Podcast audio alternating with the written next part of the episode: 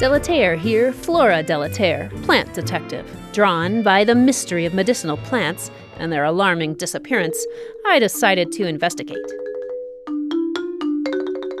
I'm in the Kyrgyz desert in western Russia. You recognize this spiky, oniony plant at my feet? It's garlic. This plant is cultivated, like all garlic now, but long ago, garlic grew wild on these high plains. Nomadic tribes took the valuable plant with them, and it spread around the world. In England, Anglo Saxons dubbed it garlic, from the words for spear and leek.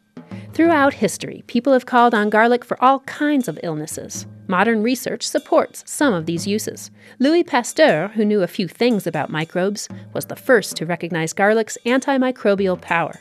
That power may become increasingly handy as drug resistance grows. Garlic's also been tied to prevention of some cancers, but its main claim to fame is cardiovascular. More on that next time. The Plant Detective is a project of Montana Public Radio, Bastyr University, and the American Society of Plant Biologists.